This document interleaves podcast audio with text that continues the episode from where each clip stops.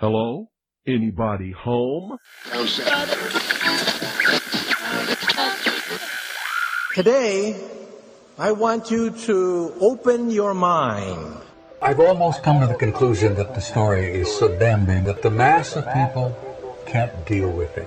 We are in process of developing a whole series of techniques to get people actually to love their servitude. We face a hostile ideology, global in scope, atheistic in character, ruthless in purpose, and insidious in method. For we are opposed around the world by a monolithic and ruthless conspiracy that relies primarily on covert means for expanding its sphere of influence. To change the minds and the attitudes and the beliefs of the people of the world, especially the United States, to bring about one world socialist totalitarian government. The potential for the disastrous rise of misplaced power exists and will persist. It has patterned itself after every dictator who has ever planted the ripping imprint of boot on the pages of history since the beginning of time. If you can get people to consent to the state of affairs in which they are living, then you have a much more easily controllable society than you would if you were relying wholly on clubs and firing squads and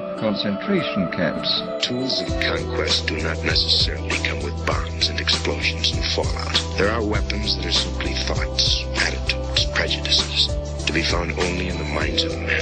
The military industrial complex not only controls our government, but they control our culture. As you connect the dots between different people, organizations, places, religions, history, suddenly the picture starts to form. If you don't connect the dots, it's just a mask of what's all this about. The kingdom of God is within man, not one man nor a group of men, but in all men, in you.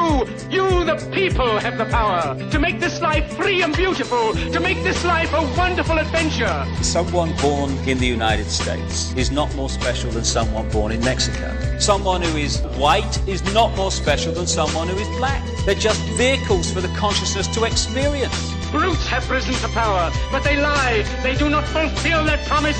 They never will. Dictators free themselves, but they enslave the people. War is peace. Freedom is slavery. Ignorance is strength.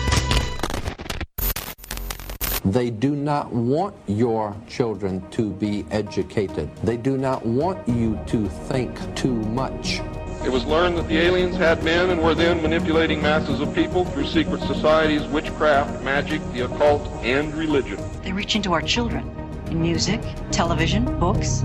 Prey on children's innocence. How can I disprove lies that are stamped with an official seal? So if you have the opportunity to stand next to one of these machines, it feels like an altar to an alien god. The Army Air Forces has announced that a flying disc has been found and is now in the possession of the Army. You can deny all the things I've seen, all the things I've discovered, but not for much longer. Because too many others know what's happening out there. And no one, no government agency has jurisdiction over the truth.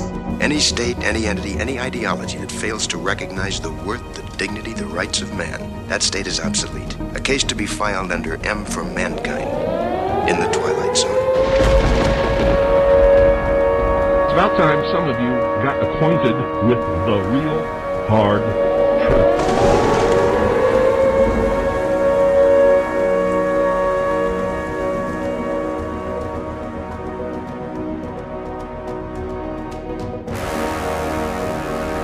Listening to the Secret Teachings radio broadcast, and I am your host, Ryan Gable. This is The Fringe FM. TheFringe.fm is the network website. If you'd like to contact us at The Secret Teachings, you can email rdgable at yahoo.com. That's R D G A B L E at yahoo.com. Find us on social media at facebook.com forward slash the secret teachings and visit our website where you'll find our full show archive, my books, top news, and more at www.thesecretteachings.info.info. Tonight's show is a mix of topics. I want to start off tonight by briefly talking about what a biological weapon is. And then I want to take you through a little bit of history. And then I would like to look at the Marina Abramovich ritual with Microsoft again, and also what some people are calling predictive programming pertaining to the 2012 London Olympics opening ceremony, which really piqued my interest because back in 2012, and in fact, when I wrote my first book in 2012, it's no longer published, it was called The Grand Illusion. I had a massive section in that book on the 2012 Olympics and the bizarre ritual nature of that opening ceremony with the giant Voldemort like, demonic, devil like Emperor Palpatine, magic wand wielding Aleister Crowley style Lord of Chaos giant they had in the middle of the ceremony with a bunch of children and young people in beds. supposed to be about the health services in the UK. Didn't really look like that to me. I don't know about all of you in the UK if you watched that or if you know what I'm talking about, the opening ceremony. Did that make you feel good about your health services in the UK? That they they wheeled out that giant baby. It was a very bizarre ritual. So I want to talk about that a little bit tonight as well. But I keep thinking about the subject of biological weapons and how it's difficult to converse beyond talking points and when you listen to radio you'll know that a lot of radio shows if they have depending on what their show clock is they'll have a large segment go to break come back. A small segment go to break come back. Some shows do 6 7 breaks an hour. Some shows just do a few breaks an hour. Some shows like this because we don't have sponsors and advertisers it's just us talking about our subscriptions and books and some other content. So we do half hour breaks, but a lot of shows you have to come in from the break and you have to set up the previous subject because a lot of people are tuning in for the first time. They're coming in, they're going out. So often we'll talk about the same subject throughout the whole show and, and kind of recap it as the show goes on and progress forward with the story, with the presentation. And a lot of times, if you just listen to a tiny segment, you might get a a piece of what is being said, but not the whole context. And so I think it's really important to make this a very clear statement before we go any further tonight. When you say a biological weapon, it means a biological agent that has been weaponized. Like the Soviet Union and the United States experimented with for several reasons, two in particular smallpox. One was to devise an even more deadly version of smallpox that presumably would be launched from the United States on the Soviet Union or from the Soviet Union on the United States, knowing that both countries were scientifically working towards a more deadly version of smallpox both countries also use that research to find ways to stop smallpox from spreading, to find ways to make it less deadly. And that is the entire argument of the death science research cult of developing these types of biological weapons, primarily because we want to develop them before our enemies develop them. You know, let's go fight them there before they come here and fight us. The same typical propaganda. But I'm not saying there are not parties in the world who would release biological agents. This has been done by the United States government on its own people, no different than how the Chinese government or any other government, corrupt or call it whatever you want, experiment on their own people. Whether that's homeless people or people in hospitals or the military. So when you think about biological weapons, I keep thinking about what David Icke said the other night on Ground Zero. He said that if it was a biological weapon, why would they have to fix the numbers? And I just keep thinking of that, and all of these logical, in my opinion, arguments come to mind. One, because it's a biological weapon, should not imply that it was released intentionally. A biological weapon could have been released intentionally, it could have been accidental. I'm beginning to solidify, not totally, but solidify the perspective from investigation that this was accidentally released and that it was a good crisis that was not going to be wasted. And how the Chinese reacted in 2003 as a result of SARS, we've seen history repeat itself once again, where the Chinese, like they did in 2003, denied that the virus existed. And now that is one of the primary talking points of certain groups of people saying the virus doesn't exist. And they're getting information from doctors like Dr. Kaufman in New York State, here in the U.S., and others that are saying the virus doesn't exist. There's no proof the virus exists. And a lot of that research is also coming from initial reports out of China. How can we trust those initial reports? Is a question that keeps coming to my mind. It's a question that several people have proposed to me. How can we trust those initial reports? Now, as for the word bioweapon, it doesn't mean that it was released intentionally. So let's say something was being cooked in a laboratory and it accidentally got out because of laxed security procedures at a laboratory, BSL 4 or otherwise, and the virus spread. And it took the, the, the Chinese government took advantage of the situation to stop protests, to prevent people further from communicating, shutting down phones, more tracking systems, more censorship, more control, more physical violence, more mass murder and killing people who attempted to blow the whistle or simply didn't believe the Communist Party narrative. And some people have said, Where are the bodies? Where are the dead bodies? I think it should be really, really obvious, but unfortunately, a lot of people think in a very rigid and narrow way. I would like to ask the same question because a lot of the people that are asking where are the bodies are the same ones using, and, and I agree with you.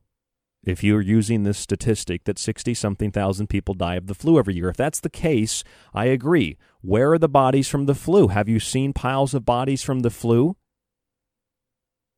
No then shut up. That's not a valid argument to say, where are the bodies at?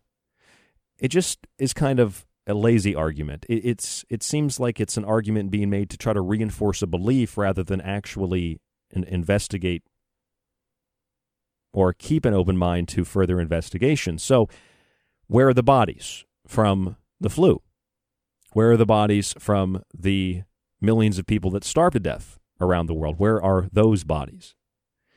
The other thing about biological weapons I want to make clear before we move on is if you have something like Ebola, and Ebola is almost entirely a death sentence, very few people survive Ebola.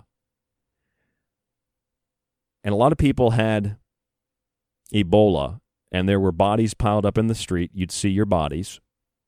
Probably wouldn't be piled up in the street, though because our services today are it, it's not the Middle Ages. So you're not going to have bodies piled. You might have body bags and mass graves, but it's not going to look like what you um, would imagine or what you've seen in a movie about about the bubonic plague or something like that.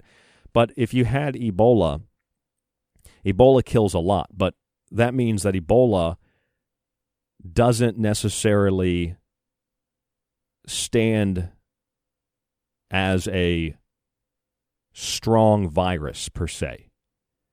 Now, for humans, it's strong because it kills us in almost every case, but for the virus itself, it's not really that strong because it, it would otherwise, or maybe it's too strong, let's say, because it would otherwise allow its host to live in order to proliferate.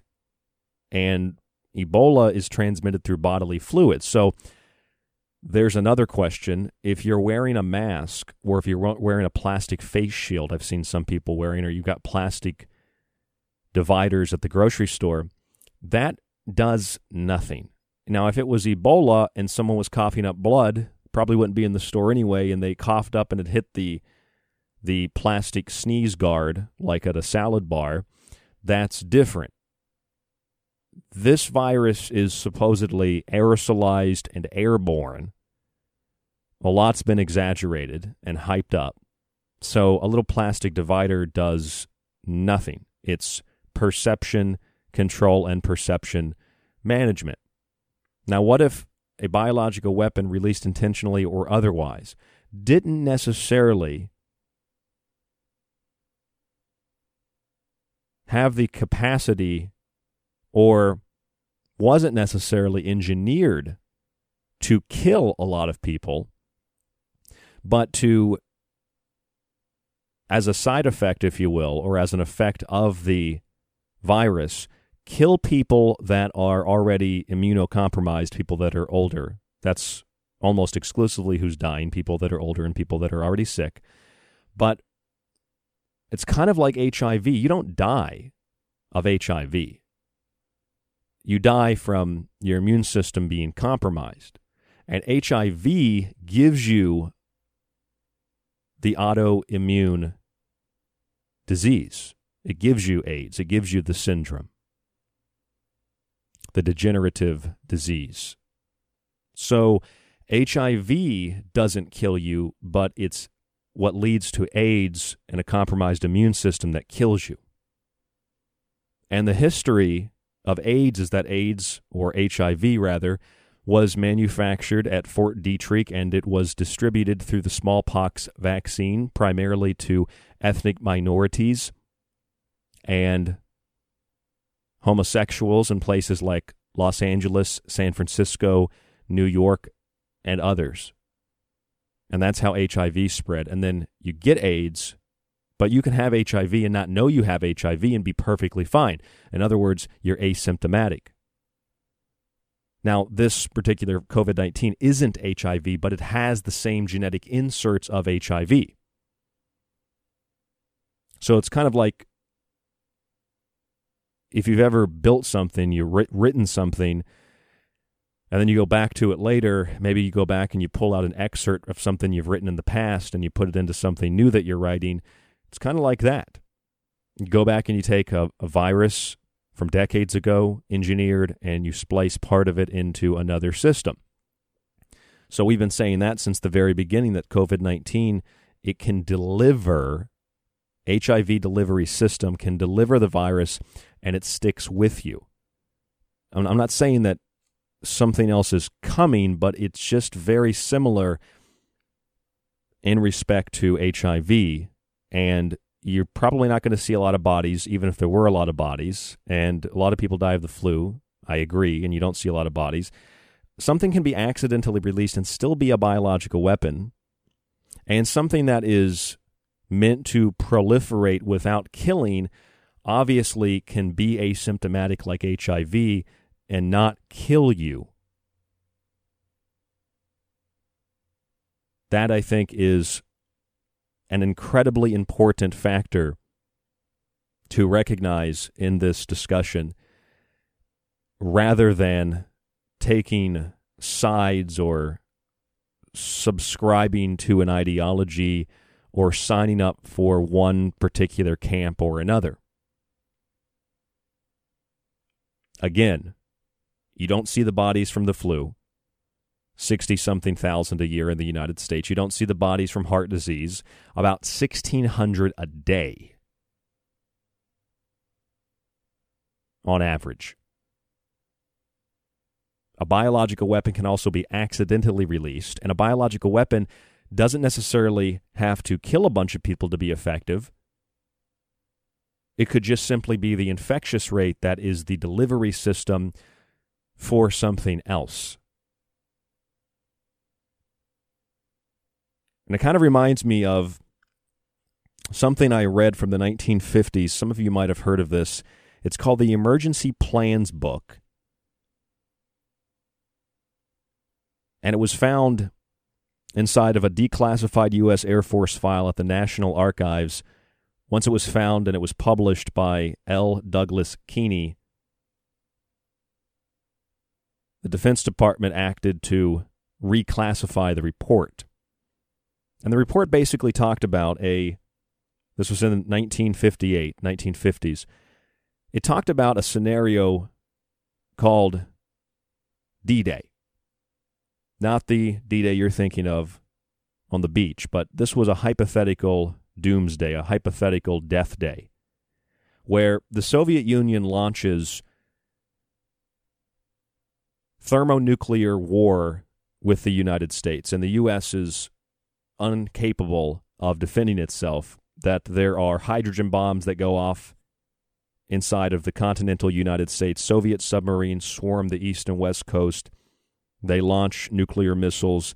Then ICBMs come from the Soviet Union and cripple the remaining sites. Lots of bombs go off target because of calculating errors. It hits the American countryside. Radiation spreads. Hundreds of millions of people are affected, and you, you obviously people would be affected around the world from that much radiation, but you, you would literally have tens of millions dead instantly and tens of millions dying relatively soon after from radiation poisoning.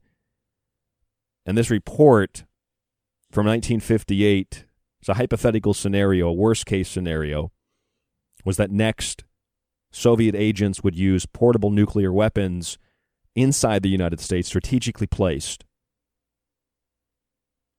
And then after the attack, they estimated that based on logic and, and, and, reality, what would happen as a result of the fallout and the decimation of, of, of the military for the most part.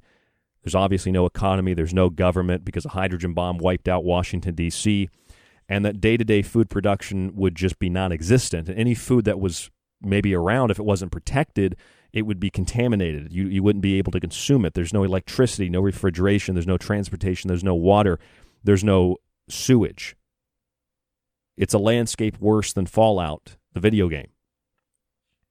And then they theorized that what would happen next is, and this is from the report, along the coasts, bubonic plague, cholera, and typhus are expected to emerge part of a Soviet biological warfare secondary attack. In other words, the Soviet Union would launch hydrogen bombs, fire nuclear missiles from submarines, launch ICBMs, and then set off strategically placed portable nuclear weapons in the United States. And then in the post nuclear, thermonuclear assault, they would then launch biological warfare, presuming their troops, of course, are inoculated against these types of things. But they would launch biological attacks on the United States.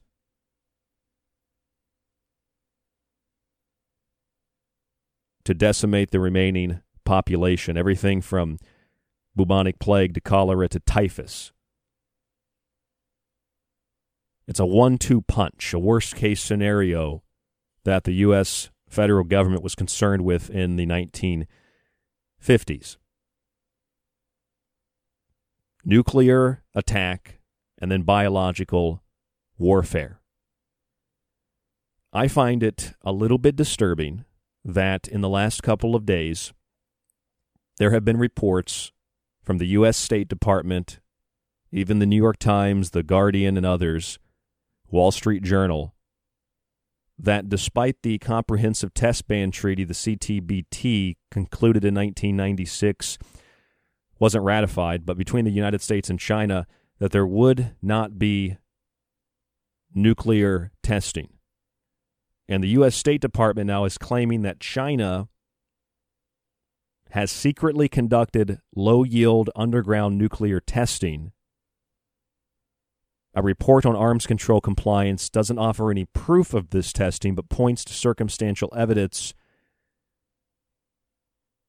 and the activity at China's Lop Nur test site, which is in the northwest of the country, kind of up near what's near Xinjiang, closer to Mongolia. Nuclear testing. In other words, the Chinese who are primarily responsible with the NIH and Dr. Fauci, Barack Obama, and a lot of others for developing these biological weapons, then China begins testing low yield nuclear weapons. So it just kind of reminds me of the doomsday scenario from the 50s, except it's reversed. Rather than launching nuclear attacks, they launch biological attacks, and then obviously you could theorize in a worst case scenario, then they launch nuclear attacks from strategically placed positions in the United States. The good news is that's probably not going to happen.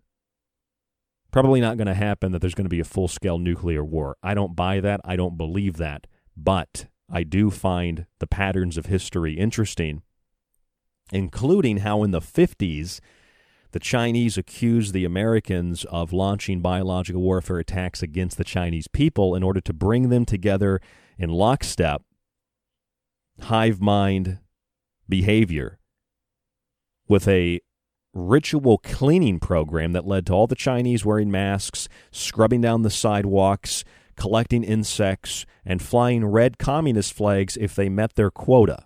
If they didn't, they had to fly black flags, and they were considered to be ineffective. You were not a good party member, a good citizen, a good person. You could have gotten other people sick. That was in 1952. Beijing launched that campaign. But within the year, the Ministry of Health, in a self criticism addressed to Mao Zedong himself, accepted that the campaign in 1952 had been based on coercion and was wasteful. Wasteful, quote, as the report says, wasteful, quote, to the point where it prevented the masses from engaging in production and gave rise to their discontent.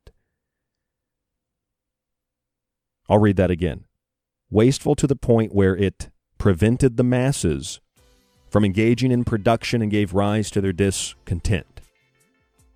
That's what's happening right now. We're unable to produce, communicate, congregate, and we are discontent with the current state of affairs. I'm Ryan Gable. This is The Secret Teachings. More history tonight on the broadcast. www.thesecretteachings.info is the website. You can subscribe for $35 right now, get access to the full show archive, and get a free copy of one of my books. It's free shipping in the United States. It's a little bit more internationally. But check it out. If you have any questions, email us at rdgable at yahoo.com. That's rdgable at yahoo.com. Stay with us. There's more after this.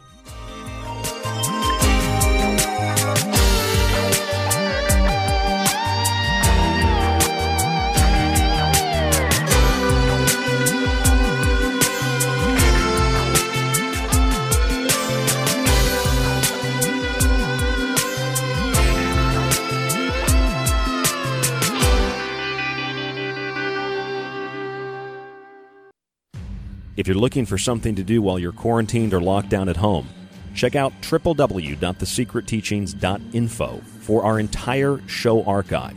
There you'll find every single broadcast after it airs, and you can download and stream every single one of those shows with great guests and timeless subjects. Right now, it's only $35 for a one year subscription to the archive and a free copy of one of my books with free shipping in the United States. It supports the secret teachings, the Fringe FM, and it supports you. You can also check out my three books independently Occult Arcana, Food Philosophy, and The Technological Elixir. Read reviews and see the books at www.thesecretteachings.info. Whether you subscribe, purchase a book, or you simply listen to the show five nights a week, it's a great way to stay informed and to be entertained.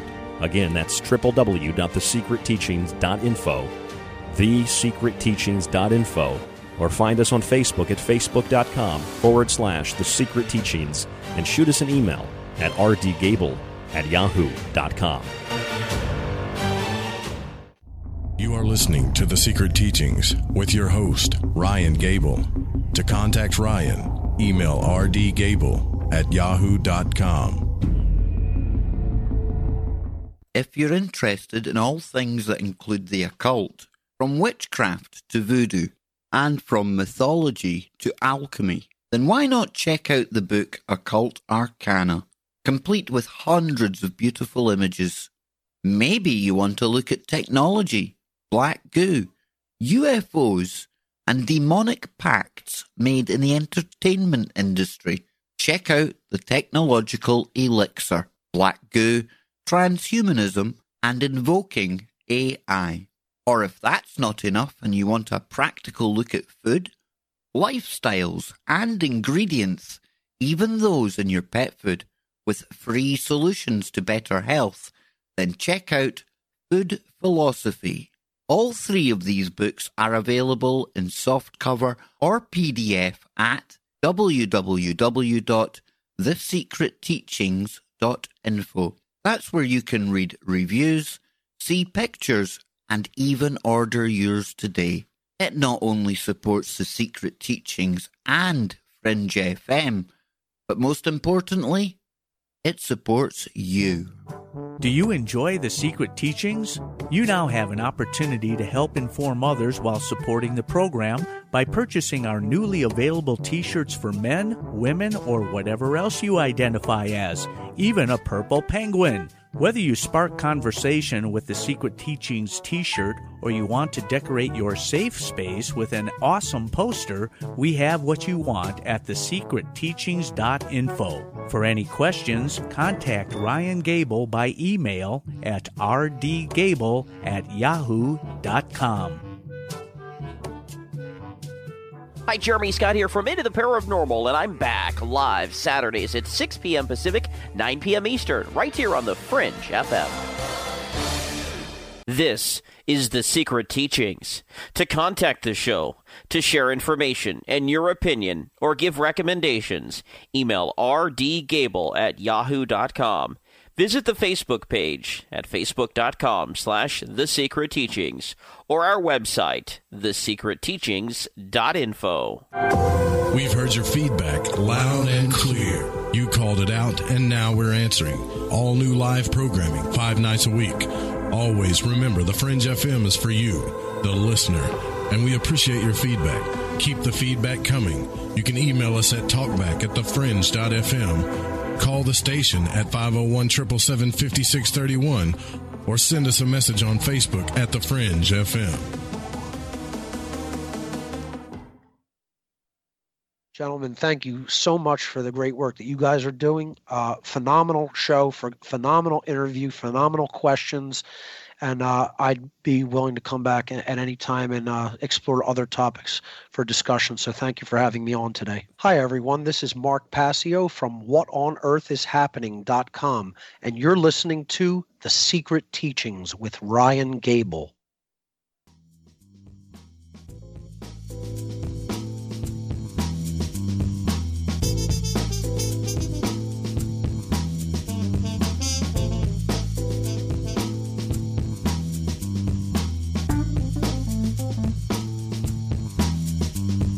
I'm Ryan Gable, and this is The Secret Teachings.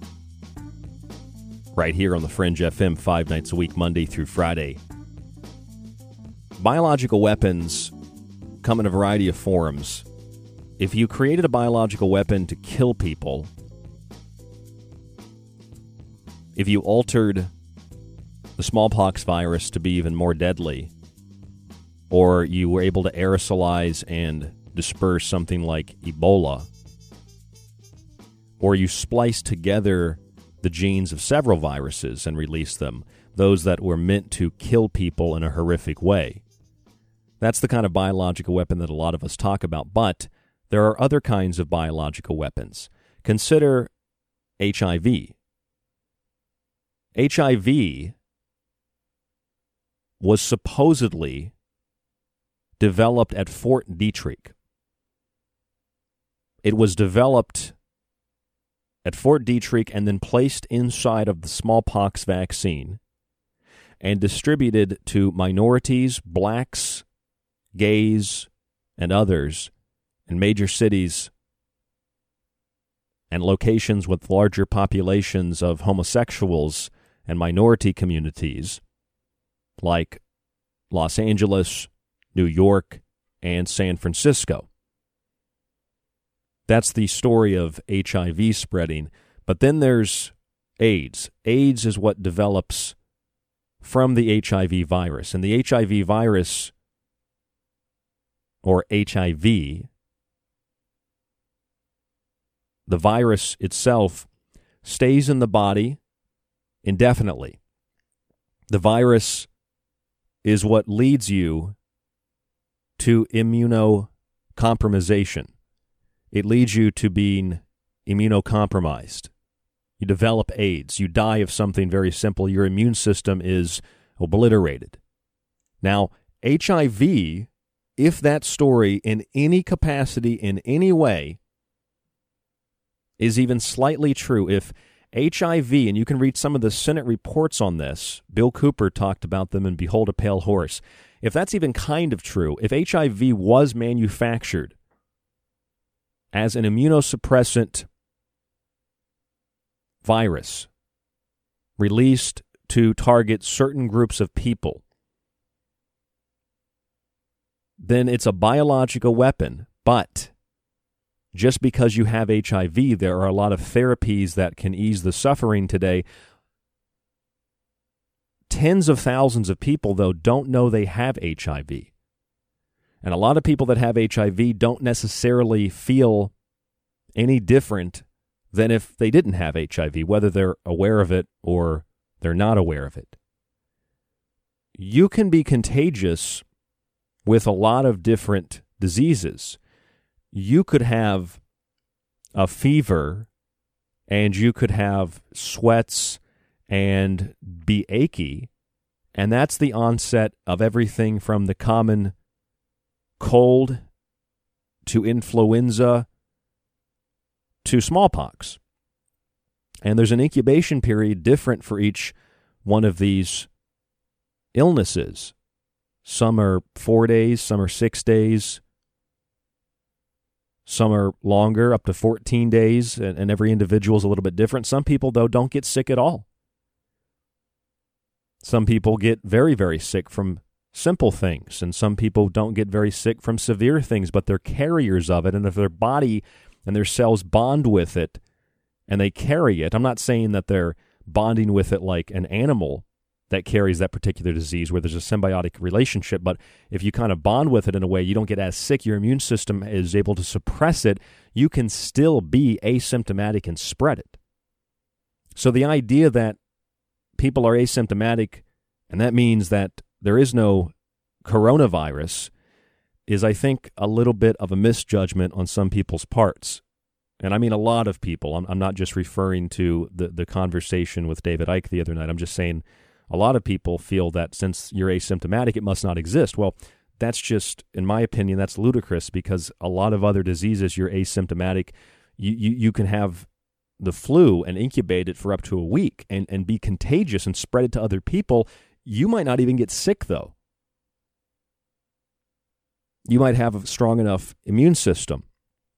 So when people say that since there are very few symptoms or the symptoms are so vague well, yeah, you're going to get those same kind of symptoms. I mean, you you could have smallpox, you, could have polio, you you could have anything, and you're going to have similar symptoms because your body is going to react to an infection in the exact same way, whether it's minor, it's major, it's natural and organic, or it's synthetic and it's man-made, it's manufactured, it's a biological weapon.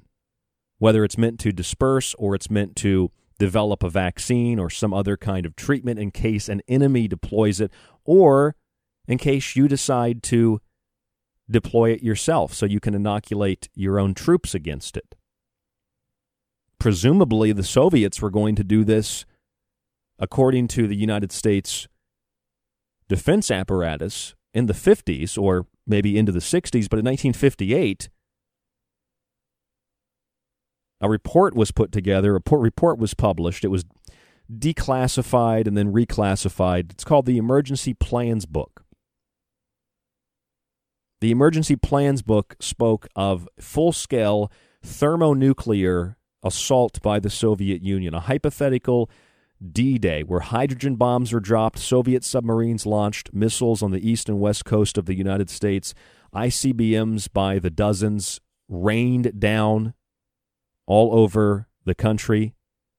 And because of obviously targeting errors, those bombs didn't always hit their targets, military installations, major metropolitan areas. And then portable nuclear weapons they suspected would be set off in the country. And then in doing a post attack analysis, obviously, food, medicine, electricity, water, sewage, none of this would be intact. So it would be a, an absolute apocalyptic Book of Eli, Fallout, The Road, Wasteland.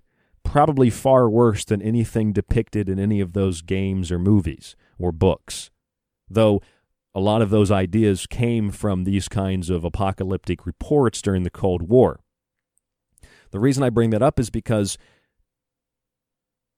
you can determine, based on critical thinking, reason, logic, and patterns, what they're going to do because ultimately, in order to understand what a monster or a psychopath or a foreign entity, a foreign enemy, or a domestic enemy is going to do, you have to get in their heads. You have to understand how they think. You know, police, investigators, they have to get in the mind of the psychopath, of the serial killer, of the rapist, the murderer, whoever it might be, whatever they're doing. So the defense apparatus and all the think tanks and the scientists and the professionals, if you will, that got together during the Cold War and made predictions that never came true, thankfully, and a lot of them were exaggerated to to shift money and resources, and there were political conflicts and things like that with the setting up of national laboratories, and I mean, there's even conflict over the development of the hydrogen bomb at the uh, Livermore facility, and uh, a lot of their tests were totally inadequate. Uh, Los Alamos, uh, you know, Edward Teller is the father of the hydrogen bomb, and a lot of people hold him and hold Oppenheimer as the father of the atomic bomb in the same light, but it was Oppenheimer stripped of his top secret clearance because he had a revelation. He decided, I don't want to be a part of this. I don't want to build the hydrogen bomb. I don't want to build something that will be strictly used. There's a whole committee put together to, to murder people, to kill people. I, I, I'm not going to do that. So they accused him of being a being a communist spy, and they stripped him of his security clearance. And the powerful scientific and financial and military interests proceeded forward with the development of, of those bombs anyway. Point is, though, you know what your enemy is going to do because if you think like them, you would do the same thing to them. So I imagine that the defense apparatus in the United States in, during the Cold War in the 50s were thinking, okay, here's what the Soviets are going to do. They're going to launch hydrogen bomb attacks, they're going to launch ICBMs, portable nuclear weapons, firing missiles from subs, wiping out tens of millions of Americans instantly. And then the report said along the coasts, bubonic plague, cholera, and typhus are expected to emerge, part of a Soviet biological warfare secondary attack. I imagine they knew that because if the U.S. were to attack the Soviet Union, somewhere in the archives, and there might even be books written on it, I just haven't come across one, the Soviet Union was probably thinking the same thing. The U.S. was going to launch hydrogen bomb attacks, drop one on Moscow, ICBMs, portable nuclear bombs, be a little bit different with, with, with submarines to, to get those missiles in there like the east and west of the United States. But you launch these ICBMs, strategically placed nuclear weapons, and then you launch biological warfare attacks against the Russians. Now, again, obviously none of that happened. And some of this was probably exaggerated, but in a time of Cold War, fear was the primary driving factor for all people. Fear is the primary driving factor for us today. We're, we're not really looking at nuclear bombs going off in huge cities or in the countryside. We're not really thinking that there's a red menace because, for the most part, in the United States, not that I would want to live in an environment. I mean, we already do, but live in an environment where it was constant propaganda about how evil the Chinese are and it's the red menace and communism. But rather than being cautious of a Soviet Union, the Chinese are arguably far worse in terms of their psychopathy than the, than the Soviets were, or at least as bad. So rather than having concern about it, we just tend to we, we love China. They make a bunch of stuff that we use, and they can kill their own people. They can track their own people. Our companies build the systems of surveillance that are used there and then coming to the United States, coming to a town near you. The Dragonfly surveillance censorship program and the cell phone that tracks you and listens and watches everything you do and all the applications and all the AI and all of it has Chinese fingerprints all over it. Sideways fingerprints, you know. Little little humor in there, sideways fingerprints. Point is, very few of us have any idea what the Communist Party of China has done and continues to do. If you just had an understanding of what they've done in the last six months, you'd see that what's being proposed and unveiled in the United States is the exact same model. Maybe you've heard people in the past say that China is the blueprint for the quote unquote New World Order. No, no, no. China is not the blueprint for the New World Order. China is the New World Order. It is countdown not to midnight, but to countdown to Chinatown. Because the whole planet is accepting the Chinatown CCP model. And when in a conquering invading force, you know, you consider the sophistication of psychological warfare in the last 100 years. And governments and militaries know that if you go and you you you, you invade a country and you start raping women and you kill children and you you just blow people up and you you steal resource, you do resources, you do everything overtly in front of people. There's going to be a natural resistance and rebellion to that, and you can call that resistance and rebellion acts of terrorism, but they're just attempting to refuse the invasion and the occupation. But if you do it strategically by controlling press and medicine and economics and tongue in cheek, the political system, then you can overwhelm a country from the inside, corrupt it, and take control of it. And that's why I don't see nuclear war as something that was ever really going to, to happen in history. A lot of historians don't believe that nuclear war was ever really on the table between the Soviet Union and the United States. However, a lot of newspapers are reporting, and the U.S. State Department is saying that the Chinese, just like in the 50s, remember in the 50s, the emergency plans book, they were saying that the Russians were going to the Soviets, the communists were going to launch hydrogen bombs, ICBMs, nuclear weapons, missiles, uh, portable nuclear bombs, wipe out most of the U.S. landscape, cities, infrastructure, military, everything. And then they were going to deploy cholera and they were going to deploy plague and they were going to deploy typhus, presuming their troops were inoculated against this. And then once the plagues and the viruses and all bacteria as the plague and things like this, once it spread, cholera is a, a bacteria, once it spread, then the troops would come in and they would do the ground cleanup. Now, today, it's like eerie because it's almost as if the Chinese released a biological weapon and then now they're testing nuclear weapons, potentially, according to the U.S. State Department, although the Chinese, of course, say that no, we're not violating the CTBT, which was signed in 1996, a comprehensive test ban treaty. We're not doing that. Same China that said there's no SARS, there's no COVID 19, there's no virus just like all the alternative media talking points. There's no virus. There's no virus. There's no virus. I can tell you something right now. The Chinese Communist Party has not just infiltrated mainstream media and Hollywood, they've infiltrated alternative media. That's where you're getting these half baked amateur hour conspiracy theories. And a lot of people are just eating them up. Now, of course, whether it's nuclear or it's biological,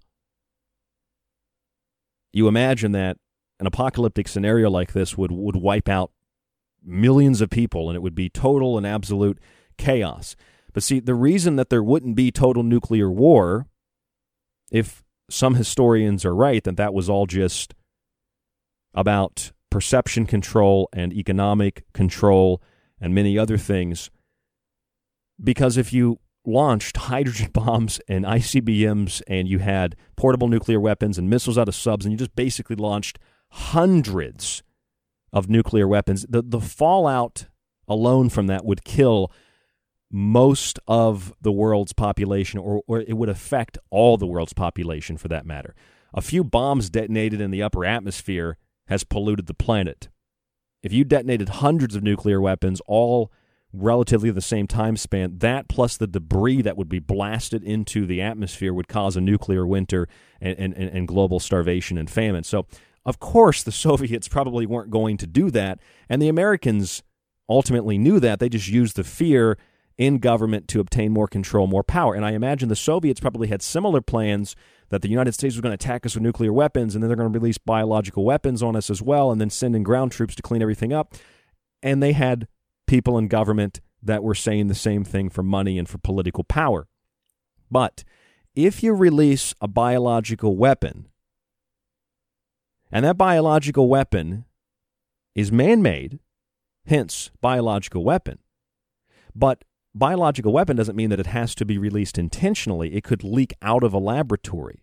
When an experiment was being conducted to determine the feasibility of engineering these viruses together to create, at this point, we're not exactly sure, but to create something we know that is man made, that has a very strong delivery system, that's highly infectious, and when someone says to you, well, there are no bodies and we don't see hardly anybody at hospitals being sick, and the numbers are, of course, inflated because one, a good crisis is not being wasted. Two, you don't see the bodies from the thousands of people that die every day from heart disease or from cigarette smoking or from any other degenerative disease or diabetes. You don't diabetes. You don't see the the body's piled up for that. But if it's a biological weapon, then think of HIV. HIV,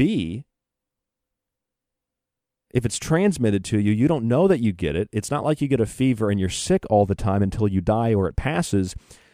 You can pass it on to other people. Now, it's not like it's aerosolized. You have to pass it on through sex and in intimate contact. Like Ebola, it can be passed on through bodily fluids. Now, if it's aerosolized and it was distributed, then that, that would be a different story. So if it's HIV that then gives you full blown AIDS, that then when you get a cough, in a sense, you get a little sick, then you die because your immune system can't protect your body. Your immune system is basically obliterated. It's an apocalyptic wasteland. Your body can't do anything to defend itself. But if you have HIV, which is arguably a biological weapon, it doesn't kill a lot of people it just destroys their immune systems. So consider that, like the one two punch that the United States felt that the Soviet Union might use against them, and I imagine vice versa, the Soviet Union imagined the United States might use that one two thermonuclear, nuclear, biological weapon attack against them. Imagine a biological weapon that was designed to infect people, to spread like a COVID 19, where, like HIV, asymptomatic for the most part, spreads to certain groups of people as those groups were targeted. And that's not even the genetic component of this, where these things can be engineered to target groups of people or you based on your specific genetic code. Then COVID 19 highly infectious or otherwise, could infect a lot of people and just be the first of two punches. I'm not saying AIDS comes next. I'm saying it's the first punch. And it's not another wave that we should be worried about and more manipulated statistics, but what comes after COVID 19? Biologically speaking, and with China testing low yield, not high yield, low yield, very small tactical nuclear weapons one wonders is this not just a repeating of history, but a manifestation of historical fears? And the one two punch that the communists were going to potentially used against the United States maybe going to be used against the United States not by the Russians, but by the Chinese.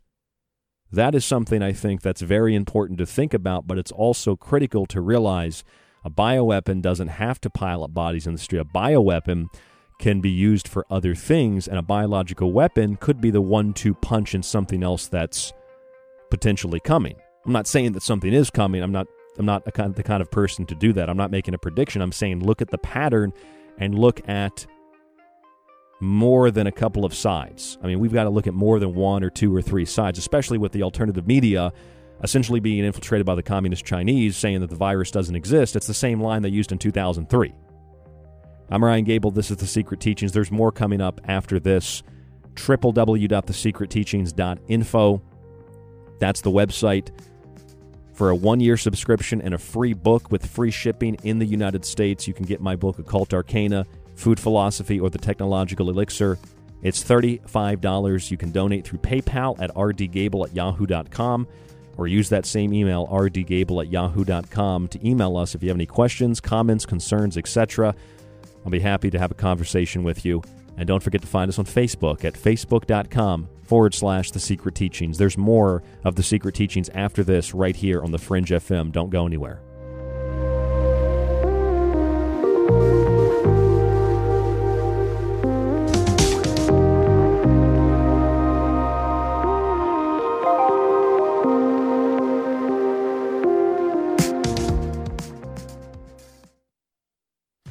If you're looking for something to do while you're quarantined or locked down at home, check out www.thesecretteachings.info for our entire show archive.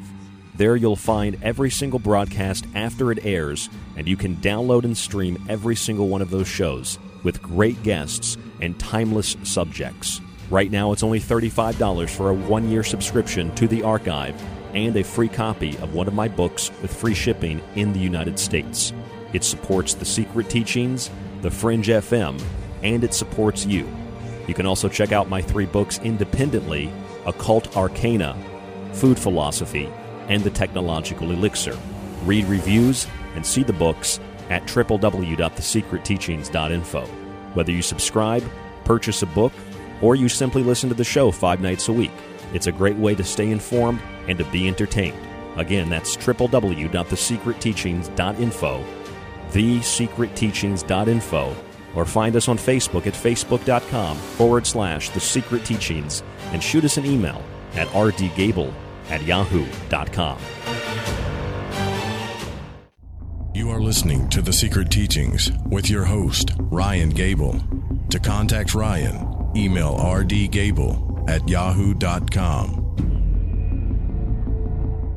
If you're interested in all things that include the occult, from witchcraft to voodoo, and from mythology to alchemy, then why not check out the book Occult Arcana, complete with hundreds of beautiful images?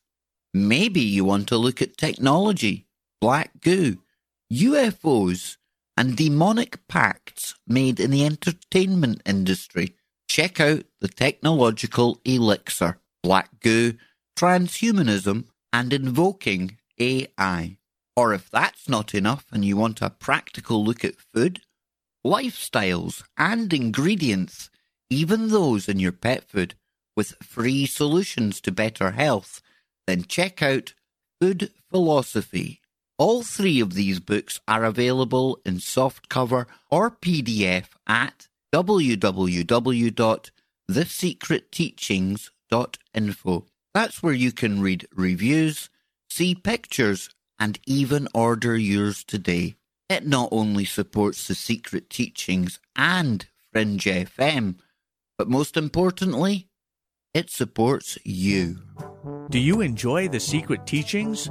You now have an opportunity to help inform others while supporting the program by purchasing our newly available t shirts for men, women, or whatever else you identify as, even a purple penguin. Whether you spark conversation with the Secret Teachings t shirt or you want to decorate your safe space with an awesome poster, we have what you want at thesecretteachings.info. For any questions, contact Ryan Gable by email at rdgable at yahoo.com.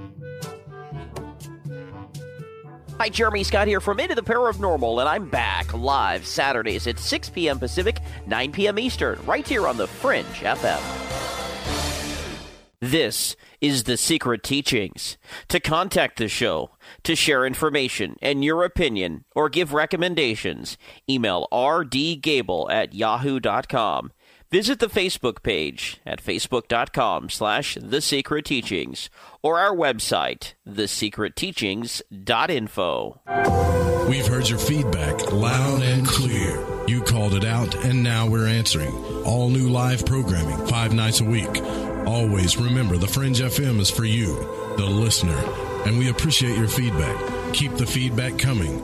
You can email us at talkback at thefringe.fm Call the station at 501 777 5631 or send us a message on Facebook at The Fringe FM. This is David Icke from davidicke.com, author of The Phantom Self and The Perception Deception, and you are listening to The Secret Teachings with Ryan Gable. Hello, this is James McCanney, and I would like to influence you to listen to The Secret Teachings with Ryan Gable. It's a show that brings you a tremendous amount of variety with insight uh, with a lot of great guests. And uh, visit my webpage, jmccsci.com.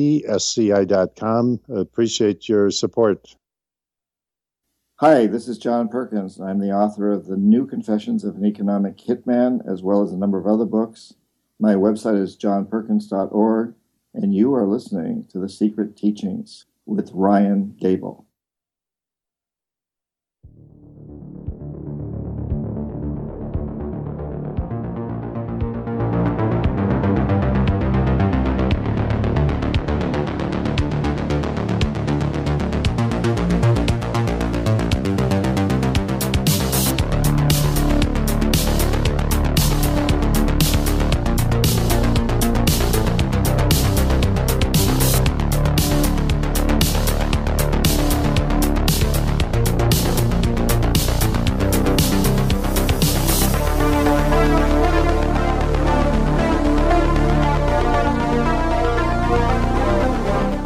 Gable, and this is The Secret Teachings on the Fringe FM, Monday through Friday.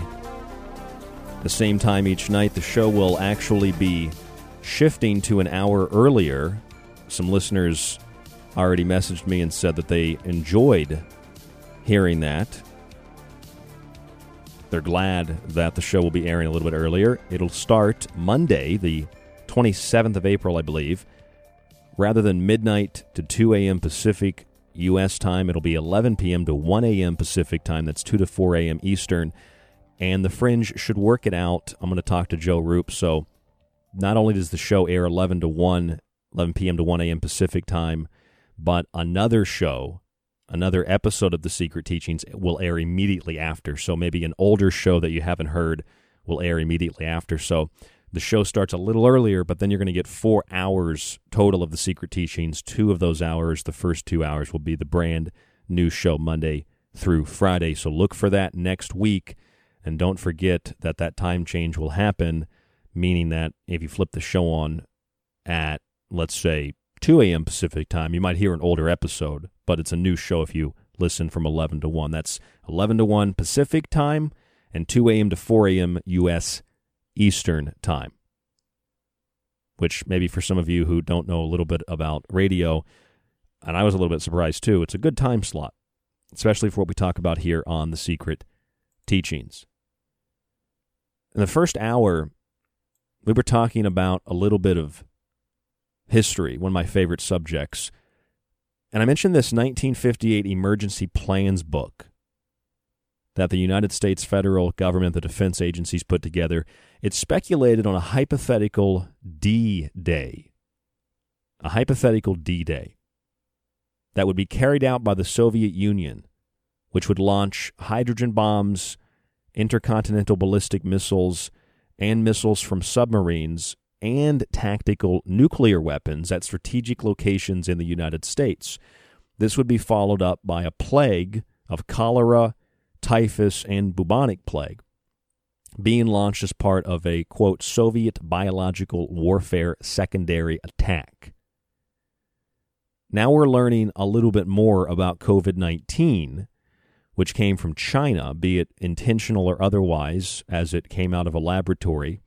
But we are also learning that China is now illegally testing low yield underground nuclear weapons in a reverse of the U.S. Soviet doomsday scenario. So rather than nuclear weapons and then biological attacks, it seems like there's been a biological assault, and now China is testing low yield nuclear weapons. So, not like massive Castle Bravo Tsar bomba. You ever seen that SAR bomb? You haven't seen this, it's unbelievable. You thought Castle Bravo, the hydrogen bomb, was big? 15 megatons. Look at the Tsar bomb. There's video of it. The, the thing was so massive. Like when you, you look at like Hiroshima or Nagasaki, you've got the epicenter, the ground zero, the epicenter of that explosion is not that large in comparison with the shock wave and, and, and the intense heat and the fallout, of course, which could go for hundreds of miles and travel all over the world. But the, the Tsar bomb was so massive I think it's the it's considered the largest nuclear detonation ever. I mean, this thing was just type it in T S A R Tsar bomb. It was a massive, massive bomb that was detonated by the Soviets. I think they said that the the epicenter, the ground zero, the, the, the place that gets where the detonation occurs, the most intense heat, where things are basically just they they disappear. it's just ultra ultra heat, the temperature, and I think it's like they said the ground zero, the epicenter, would have been the would, have been the size of Paris. That's how big this thing was when they tested it. The Tsar Bomba, most powerful nuclear weapon ever created. It was tested in 1961. I mean, this thing is like, it's just an, it's incredible. It's terrifying. You go look that up. But if you were going to launch like nuclear attacks on another country. You know, the fear during the Cold War, which drove everything around the world, the fear of nuclear exchange by these two superpowers. A lot of historians have come out and said it's probably unlikely that either country would have launched those weapons because they would have destroyed one their own decadent lifestyles, you know, in terms of the officials that are making those decisions. They would have destroyed their own power unless they could find a way to destroy the other country first. But the general idea was was mutually assured destruction. So it was unlikely that was ever going to happen. It was just like tension, but the reality of nuclear exchange was very low because even if you were to launch launch you know a full scale nuclear assault, uh, even if the other country only got one or two you know uh, missiles off, or if they launched 50 of them, let's say, and the other country was able to stop, you know, half of those, the the the the, the radiation alone would contaminate the land and it would kill, you know, animals and flora, fauna. It would kill everybody, everything, uh, or make things very sick and uninhabitable, like Chernobyl. So, if you, at least if you wanted the land, you're not going to launch nuclear attack, and, and you might launch a biological attack if you have the the vaccine for it in a sense. You have the antidote for it, the serum for it. You, you can inoculate your troops against it, which the Soviets were essentially, according to the United States, planning to do by releasing things like cholera and typhus and plague. But that obviously never panned out, and it was probably a mirror of what the Soviet Union was thinking that the United States would do, and a mirror of what the United States would have done to the Soviet Union. I imagine that there are probably archives that show that the Soviet Union had similar emergency plan books. You don't think they had that? I mean, I've never read an actual book on it, but I imagine that it's in a history book somewhere. They felt that the U.S. was going to launch the same kind of attack on them. The point is, though, it was a one-two punch. They they launched the the the, the hydrogen bombs, the, the, the ICBMs, the, the missiles, and the strategic nuclear bombs across the country. They they obliterate everything. Infrastructure's gone, medicine's gone, government's gone. It's an apocalyptic wasteland. Then they send in the soldiers like War of the Worlds to do the mop up. But before they send those soldiers in, there's a second punch. The second punch is the launching of a biological warfare secondary attack, which will affect those who have been affected by radiation and those who might have escaped those explosions, the death, the shock wave, the, the heat, the radiation. And this would wipe out the, the, the remaining population.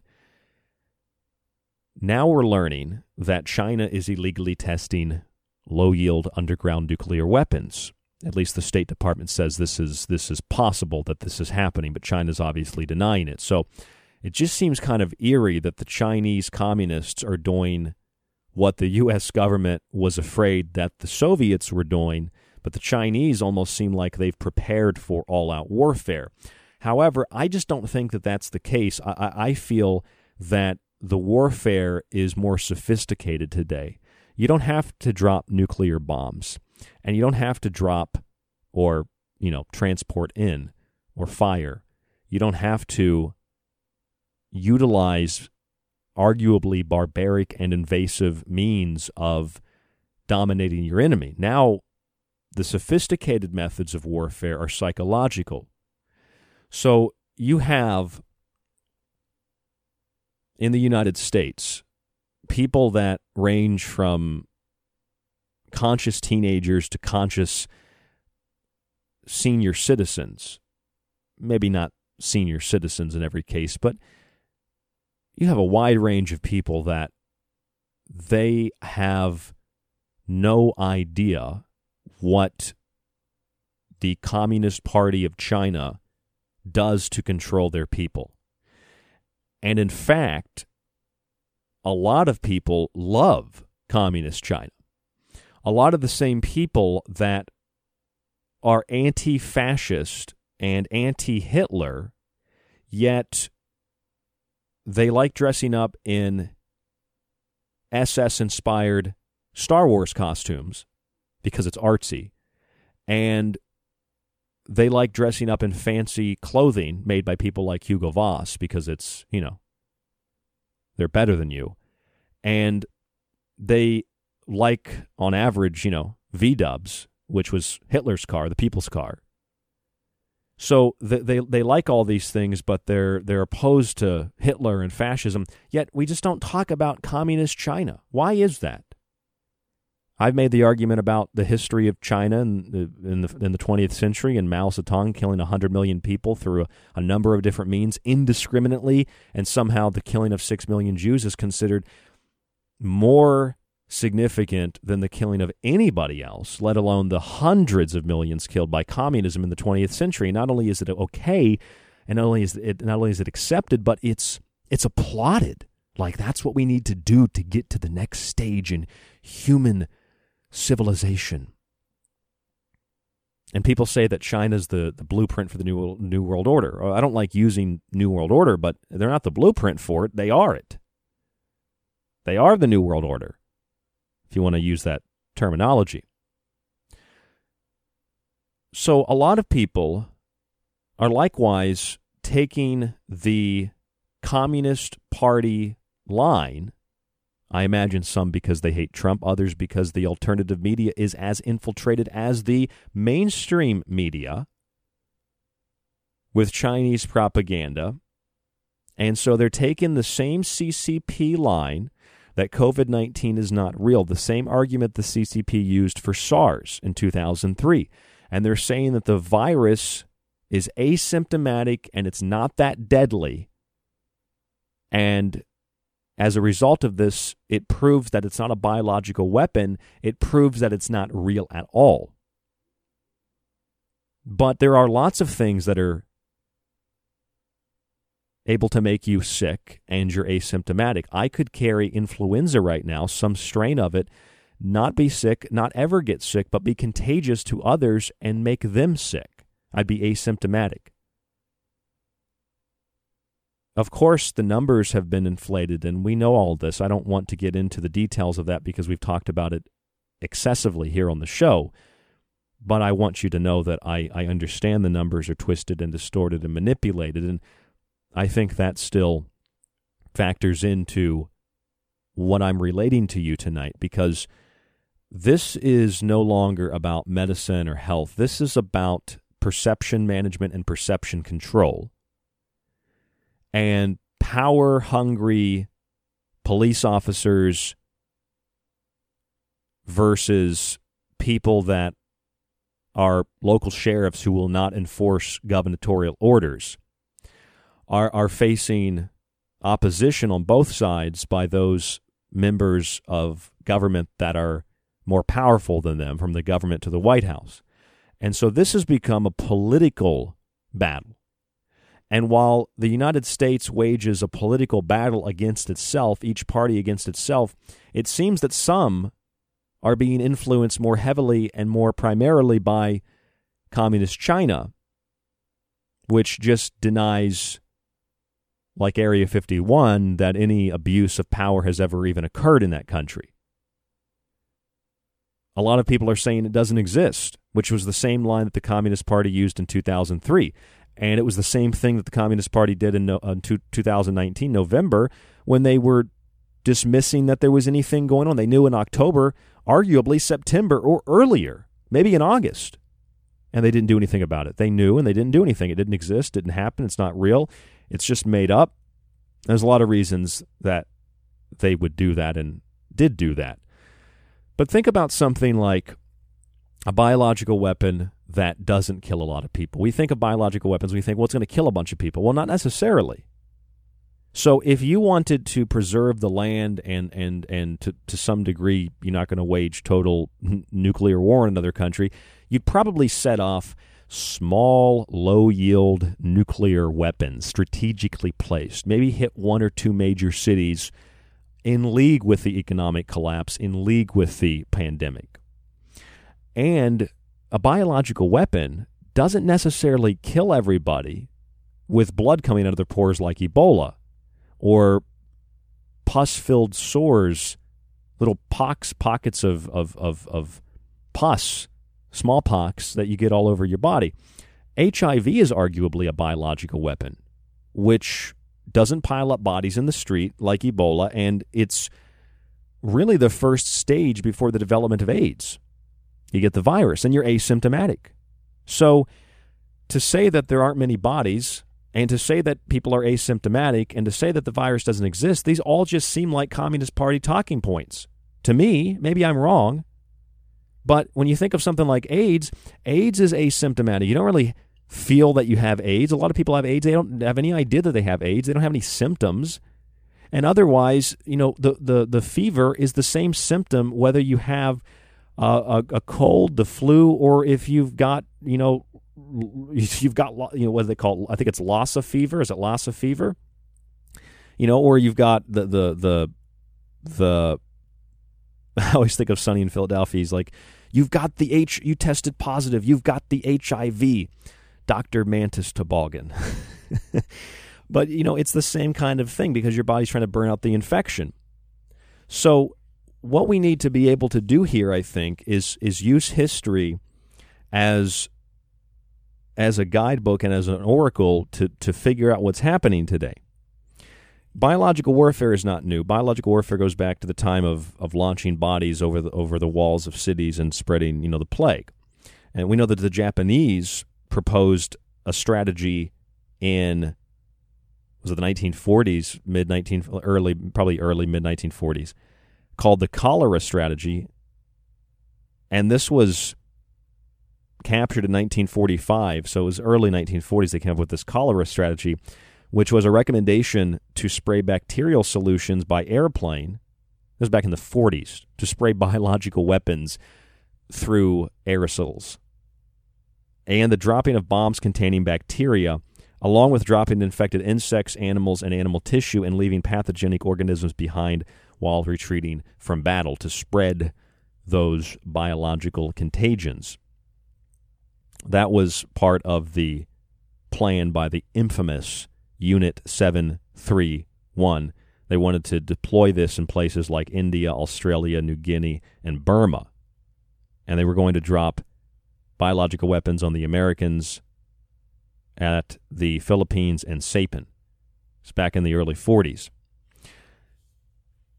Biological weapons were also the center of attention in 1952 in Beijing, and what the Beijing regime did was they scared the populace into believing that the Americans had launched full scale biological war from insects like flies and mosquitoes to spiders to dragonflies to centipedes to bedbugs to lice to fleas all over Manchuria, North Korea, and other parts of the region, distributing large numbers of insects that were spreading disease, all kinds of disease, too. And this is historically where the compulsory and the mandatory, and then also the choice of wearing masks came from in China, where people began a rigorous and obsessive cleaning process, militarized, of the whole Chinese infrastructure. Just clean everything clean windows, clean floors, clean concrete, clean wires, clean anything to stop the spread of the disease. But it unified the country to move in lockstep in a hive mind in what communism ultimately is. And if you were a good Communist Party member and you met your quota of collecting insects or collecting the tails of rats, you got to hang a red flag. You got to fly the red flag, and people would look at you and they would want the same thing because you were honored. But if you didn't collect the five insects or the rat's tails in places like Beijing, you flew a black flag and you were looked down upon. You were not doing your part to stop the spread of this biological contaminant or numerous biological contaminants. That's what we're seeing today in the United States. And we've seen that in countries all over the world. The same kind of it's the same human psychology. Because people wear a mask and people clean everything and then if you don't participate, you are making other people sick. The only thing that makes me sick is the fact that what we're seeing happen in the world today is the blueprint being constructed in real time all over the globe of the Chinese model. And that's why we are very close to midnight as we count down to Chinatown. From the Dragonfly software and social credit scores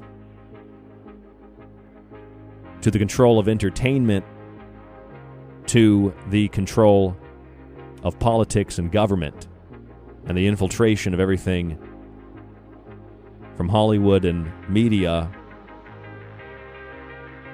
to the distribution of highly contagious biological weapons that don't have to kill you, but deliver in a one two punch a virus like an HIV that leads to AIDS. What is the AIDS of COVID 19? Is it a nuclear assault? Is it a more deadly pathogen? Or is it something else? Is it just economic collapse and ruin? I'm Ryan Gable. This is The Secret Teachings. There's more after this. Don't go anywhere, but don't forget to sign up to the archive. When you do that, it's $35 for a one year subscription. You can access every show, download every show, stream every show, timeless subjects, and great guests when we have them. You also get a free copy of one of my books, but you can also buy the book separate. It supports the show, you, and the Fringe FM. My books, Occult Arcana, Food Philosophy, and The Technological Elixir. You can read reviews of those on the website, www.thesecretteachings.info. The email to contact us and the PayPal email, it's the same, rdgable at yahoo.com. That's rdgable at yahoo.com. More of the secret teachings right here on the Fringe FM. I'm Ryan Gable when we come back from break.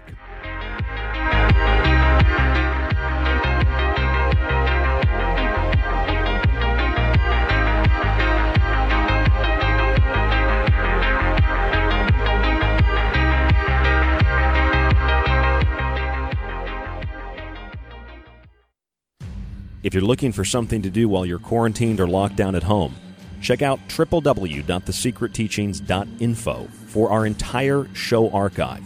There you'll find every single broadcast after it airs, and you can download and stream every single one of those shows with great guests and timeless subjects. Right now, it's only $35 for a one year subscription to the archive and a free copy of one of my books with free shipping in the United States. It supports the secret teachings, the Fringe FM, and it supports you. You can also check out my three books independently Occult Arcana, Food Philosophy, and The Technological Elixir. Read reviews and see the books at www.thesecretteachings.info.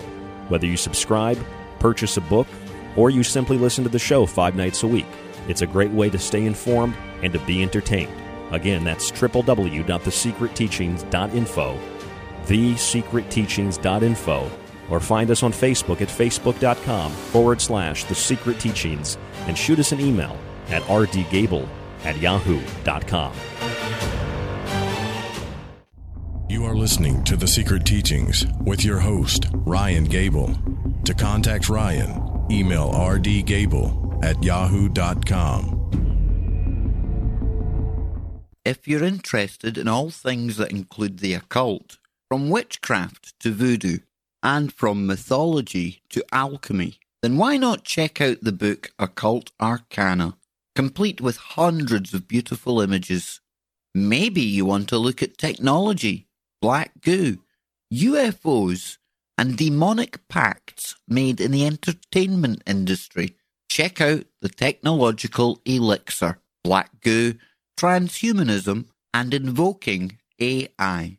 Or if that's not enough and you want a practical look at food, lifestyles, and ingredients, even those in your pet food, with free solutions to better health, then check out Food Philosophy.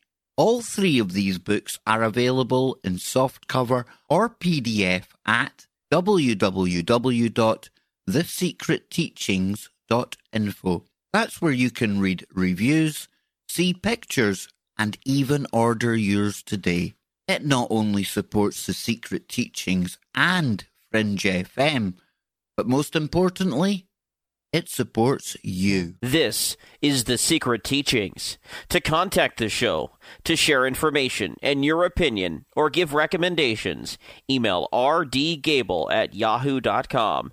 Visit the Facebook page at facebook.com slash The Secret Teachings or our website, thesecretteachings.info. We've heard your feedback loud and clear. You called it out, and now we're answering. All new live programming, five nights a week. Always remember the Fringe FM is for you, the listener, and we appreciate your feedback. Keep the feedback coming. You can email us at talkback at thefringe.fm Call the station at 501 777 5631 or send us a message on Facebook at The Fringe FM. Hey, this is Charlie Robinson, the Octopus of Global Control author, and you are listening to The Secret Teachings with Ryan Gable. I'm Clyde Lewis from Ground Zero Radio, and you're listening to The Secret Teachings with Ryan Gable.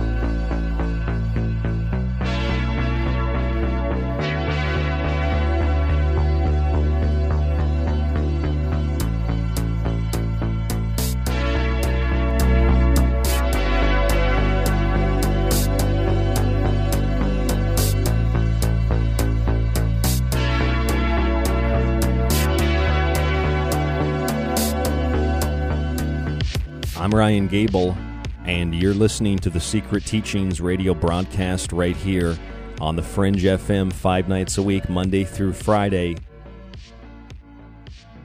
Tonight we're talking about the countdown to Chinatown,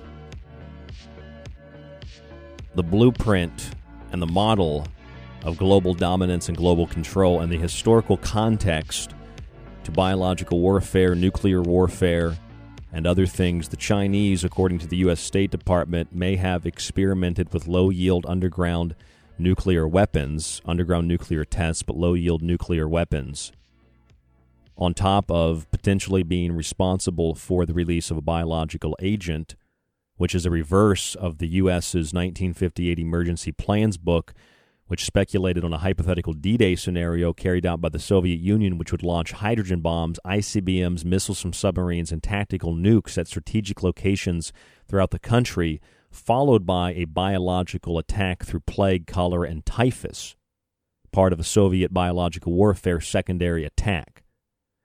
And a lot of people are saying now that COVID 19 doesn't exist, it's not real which is the same response that the communist Chinese had at the beginning of 2020, the end of 2019, and also back in 2003 with SARS.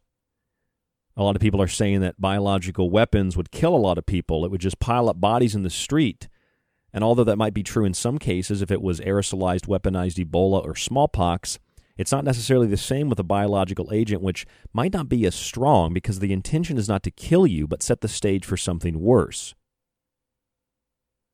and it can be released accidentally, and bodies piled up in the street is anecdotal, you probably wouldn't see that if there was an outbreak of plague or if there was an outbreak of smallpox or something like that. You just probably wouldn't see that kind of thing because we have a system to take those bodies away and burn them and bury them. It's not going to be like a TV show or movie that you saw where bodies piled up unless something happened where you had a 99% infectious rate, 100% death rate, and there was, you know, everybody was dying.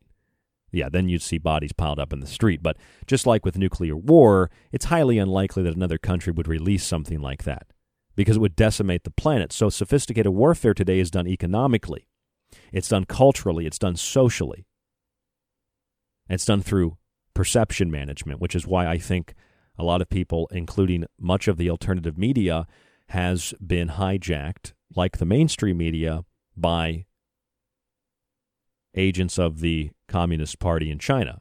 And there's a lot more to it than that. But on the theme of Chinatown, I think that sounds like it makes quite a bit of sense. Now, while this is all going down, and we've done shows on the medical mask of Zorro last week, We've done shows on the gates to oblivion on Monday this week. We've talked quite a bit about Bill Gates and his cohorts.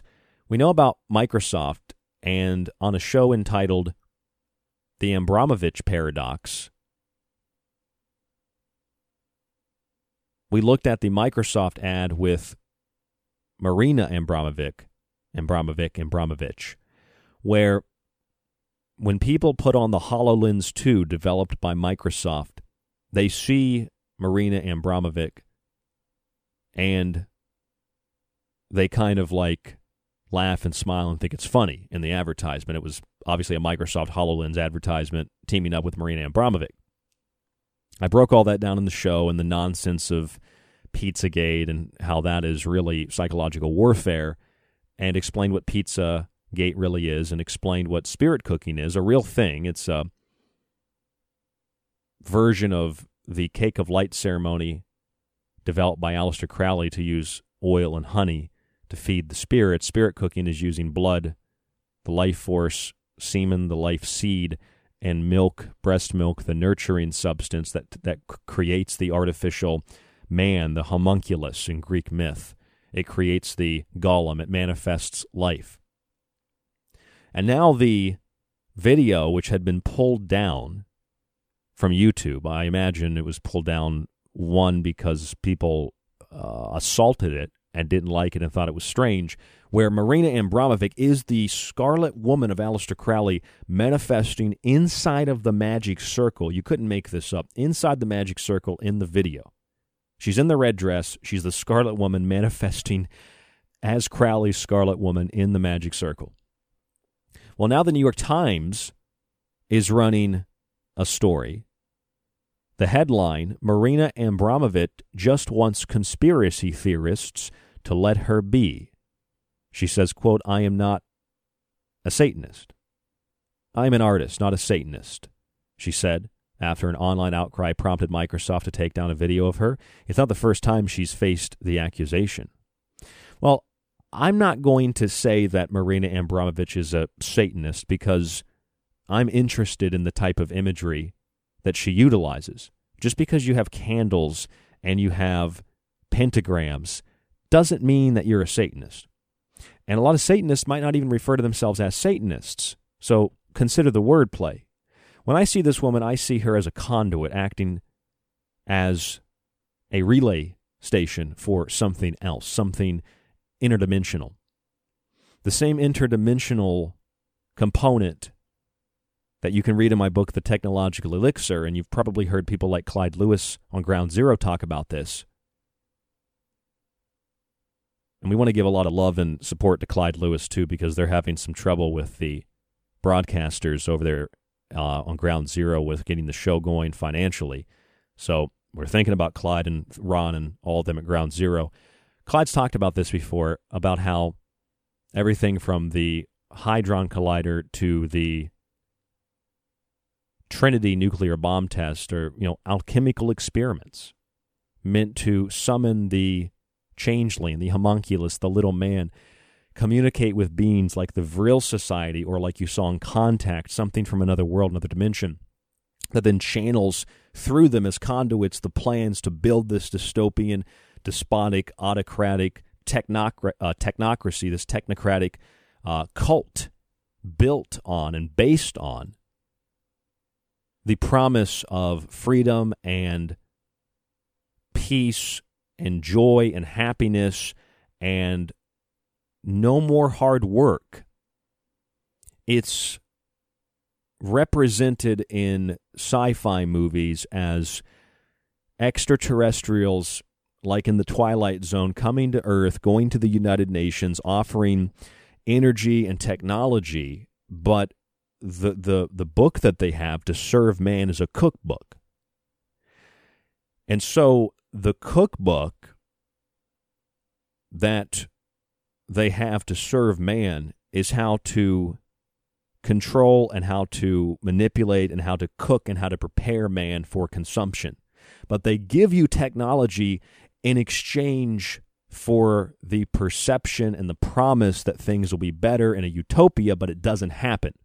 So these interdimensional beings, it seems, coming into our world, the Lovecraftian, Geordie Rose, quantum computer, all the drugs that people like Elon Musk and Mark Zuckerberg and these these technocratic losers are on trying to wire themselves to machines and hack into other dimensions to to get the plans to build this system and to build these more advanced computers and AI systems.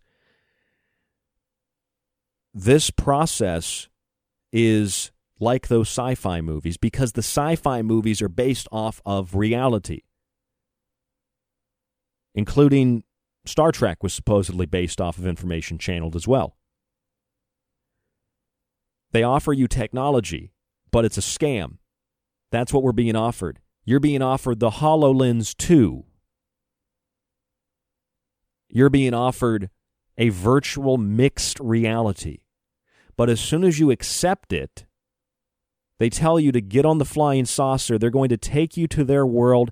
It's a utopian world, and they're going to serve you. Well, they're going to serve you for dinner. They're going to eat you. They're going to consume you.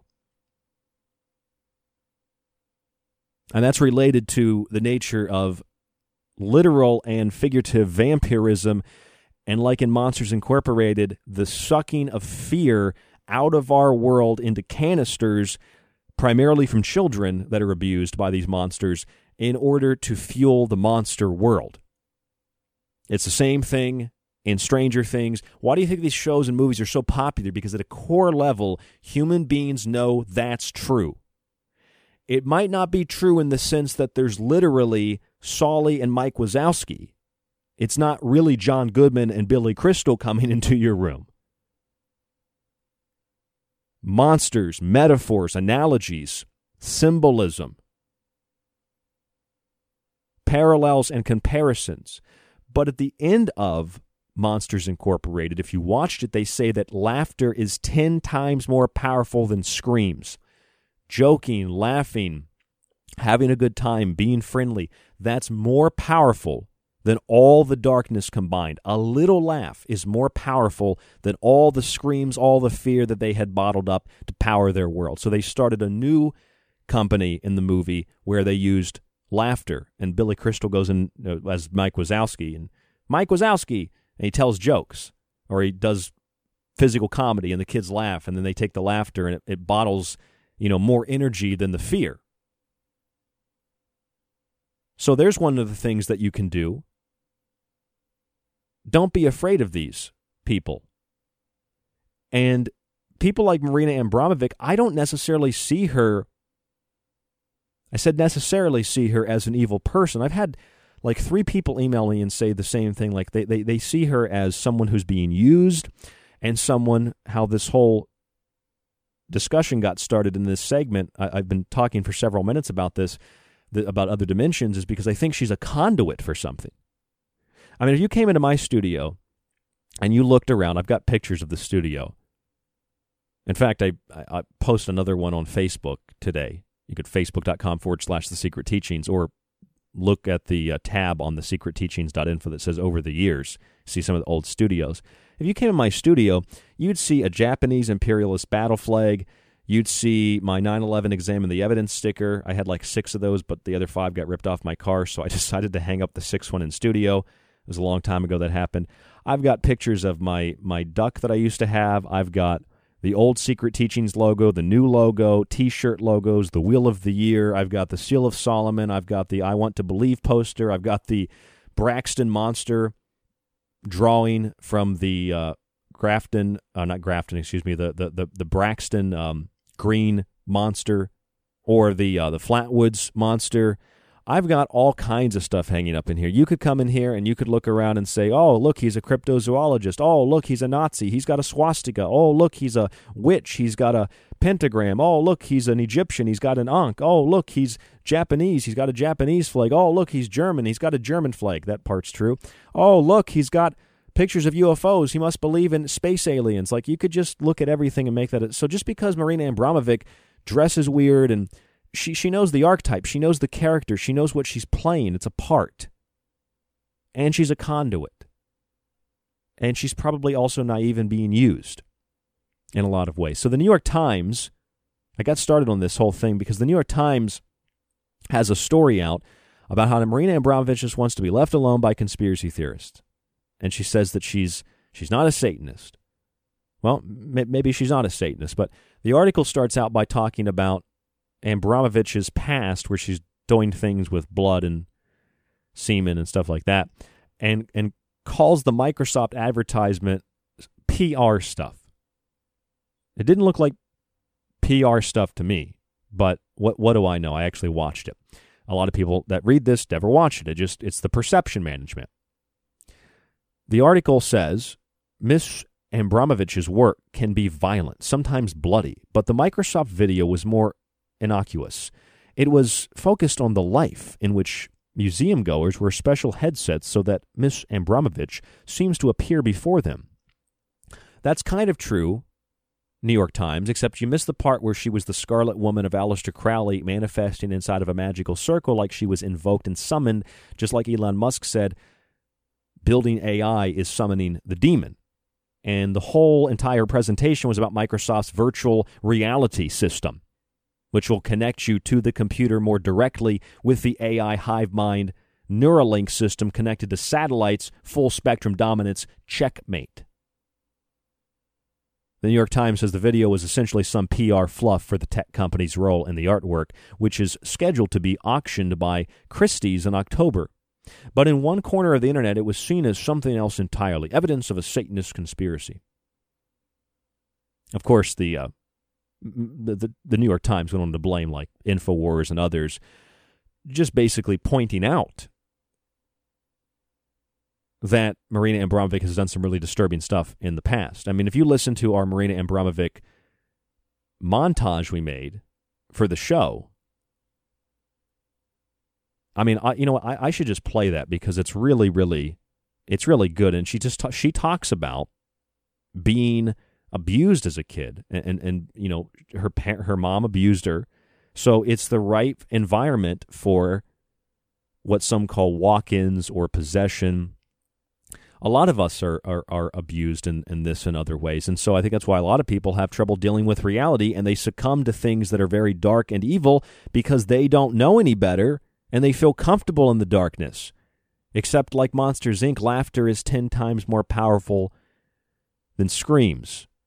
Let me play that compilation for you from the Marina Abramovich show, which was called The Abramovich Paradox. Here it is. I believe that art of the future is art without objects. This is just pure transmission of energy. It's a pure transmission of energy. Artist. To me, mixed reality is this answer. Where humans are obsolete, replaced by machines, art is conducted without objects, production is conducted without human beings. It's all machines. Translatable. Here, you actually can have the artist's presence in your collection. The first thing that we had to figure out was you had to feel that you were in the room with Marina. Watching her manifest. HoloLens 2 was created by people who quite clearly have an interest in the audience forgetting that they are using technology. Forgetting they're using technology, slipping into that system. Really like you're facing your own ghost. There will be nothing, absolutely nothing. And what will happen? I don't know. And that's why I'm in such a panic. I just want to see what we can do with pure energy. Abramovich. Lady Gaga is her protege. Here they are practicing the so called Abramovich method, explained as exercises to heighten awareness in the moment. Suspect? A bit Emperor's new clothes? There are plenty who think that. In fact, often it was no clothes for an artist who's remained true to performance for more than four decades. Her parents argued violently with each other, and Abramovich says her mother beat her. Her mother beat her. Huge, painful thing in my life and damaged me so much.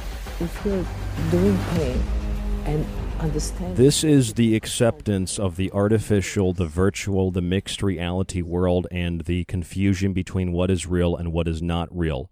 And as a result of that, human beings are being slowly made obsolete, like the obsolete man. And this is the reason it seems that people are being told that they are essential and others are non essential.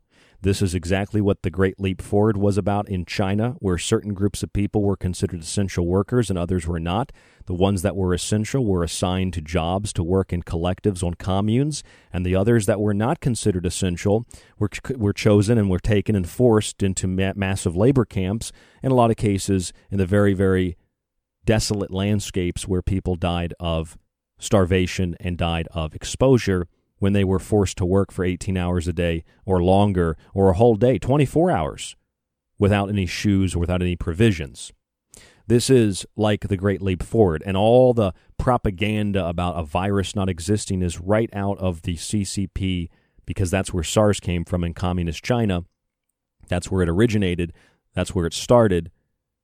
They said it didn't exist. Now people are saying, well, COVID 19 doesn't exist. It's not real all these things the, the masks the mandatory masks and part partial mandatory wearing of masks the rigorous cleaning the, the, the in essence the hanging of red flags like they did in the 50s if you caught enough insects and if you went out and you got enough rat tails and gave them to the government and you said look i'm doing my part and they said you are doing your part and other people need to do the same thing you're doing and it's just social coercion it's collective hive mind thinking. Anybody that steps out of line is ostracized from the community. They cannot purchase, they cannot sell, they cannot participate. And you know what? The Ministry of Health in China said after that 1952 propaganda onslaught that the U.S. had launched biological weapons, they said that the whole campaign was based on coercion and had powerful they said the whole campaign was based on coercion and it was wasteful. Not only was it based on coercion, but it was wasteful Not just wasteful, but wasteful to the point where, quote, it prevented the masses from engaging in production and gave rise to their discontent, end quote. It's not that that's one isolated element of history and, and that, that's what really matters. It's just like you can see the patterns of history and you can see through the crystal ball of the history what is here and what is coming. The Chinese are testing low yield nuclear weapons, reportedly. The U.S. was concerned about the Soviet Union launching hydrogen bombs and ICBMs and missiles from submarines and tactical nukes in the 50s, followed up by a biological attack plague, cholera, typhus, you name it. I imagine that the U.S was predicting that because that's what they were planning to do to the Soviets. Although no one ultimately was going to launch those attacks because it would be total mutually assured destruction. And if it wasn't mutually assured destruction to both countries as a result of those attacks, it would be mutually assured destruction to the entire globe. With all the fallout, the nuclear winter, the blocking out of the sun, so maybe small tactical nuclear devices strategically placed as part of a 1 2 not Soviet communist plot, but a Chinese communist plot. A bioweapon, punch one, and then a small nuclear detonation or two or three or four or five, punch two. Or maybe the biological weapon itself has a second punch. People say there's no bodies. Well, you don't see all the bodies piled up from the flu either, or car wrecks, or smoking deaths or heart disease a day, thousands a day. And a biological weapon doesn't necessarily have to be intentionally released. A biological weapon can be accidentally released. Why would you inflate the numbers? Well, maybe they'd inflate the numbers because not everybody's involved in some grand conspiracy, although people take advantage of what's happening to advance their own personal agendas, agenda, agendas financially or otherwise. A lot of people say, well, it doesn't kill as many people. Well, sure, but a biological weapon doesn't necessarily have to kill a bunch of people. HIV is arguably a biological weapon created at Fort Detrick and released through the smallpox vaccine to certain groups of people. Bodies don't pile up if you have HIV. I mean, even if you have Ebola, if you had plague, bodies aren't going to pile up like they were in the Middle Ages. And yet, HIV is the first punch the first stage before the development of the second punch, AIDS. And HIV is asymptomatic for the most part. Not for everybody, but for a lot of people, HIV is asymptomatic. Doesn't kill a lot of people. There aren't lots of bodies piled up. Biological weapon doesn't kill a lot of people. We need the context to this to really understand what's going on. And the solution to all of these problems is the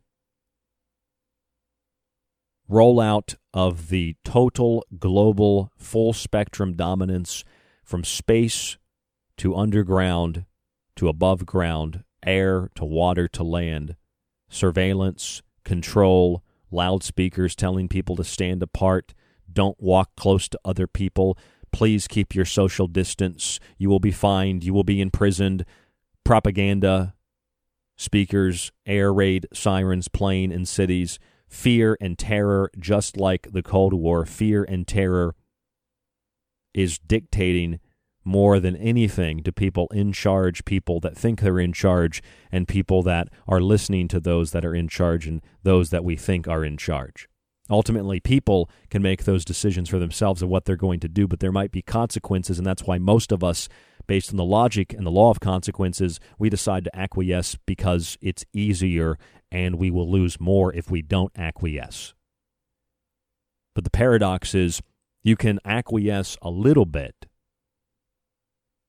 and lose a little bit, but you'll keep acquiescing and you'll keep losing a little bit until there's nothing left. And then you've conditioned yourself to have acquiesced into a position where you are a full on slave to the system.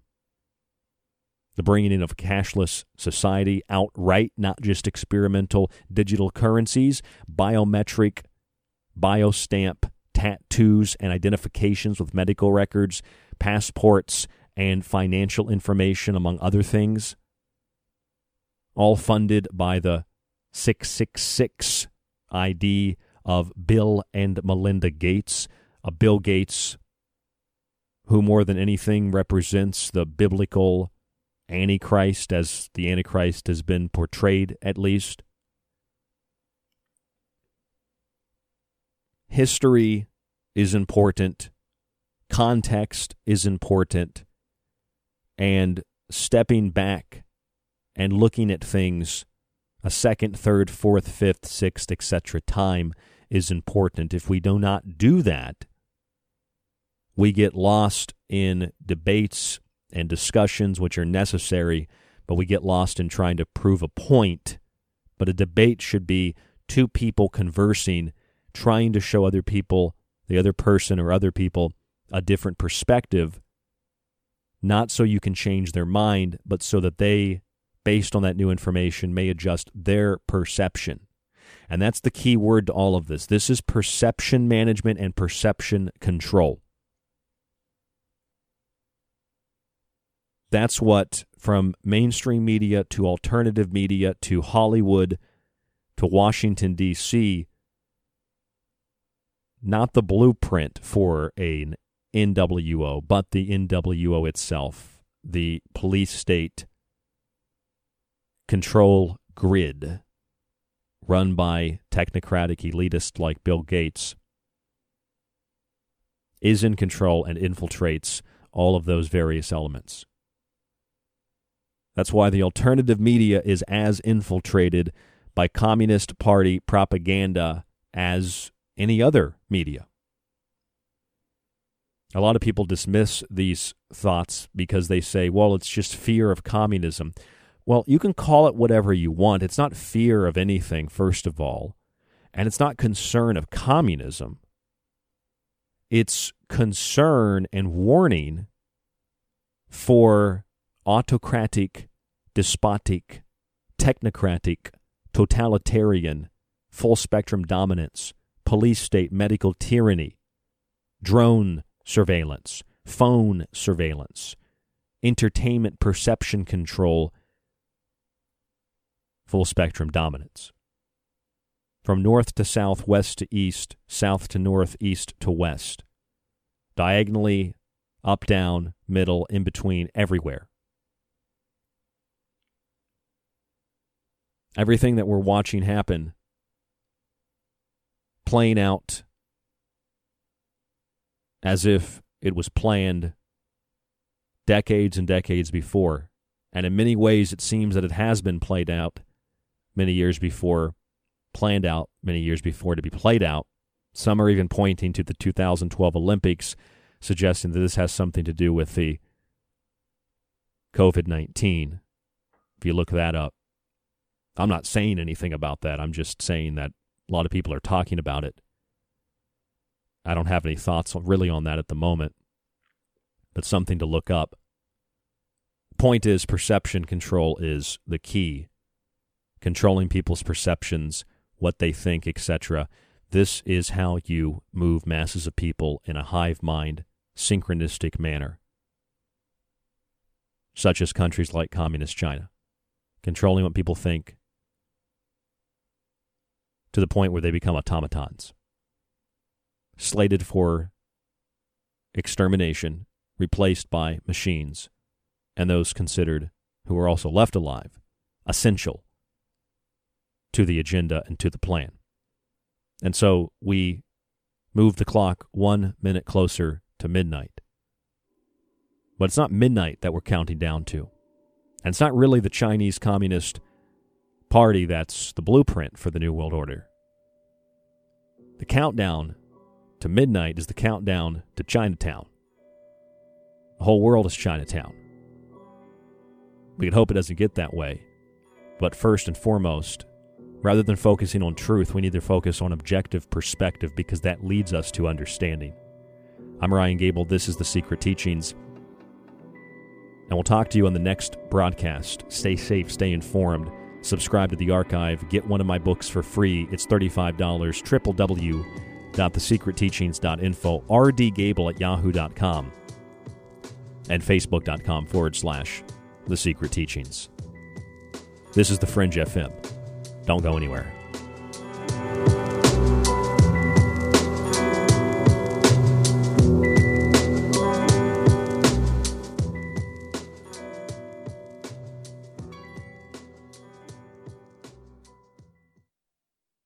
But no, I really appreciate being on your show, and you ask great questions and have a dialogue, and not every show does that. This is Linda Godfrey, author of Monsters Among Us. My website is lindagodfrey.com, and you are listening to The Secret Teachings with Ryan Gable.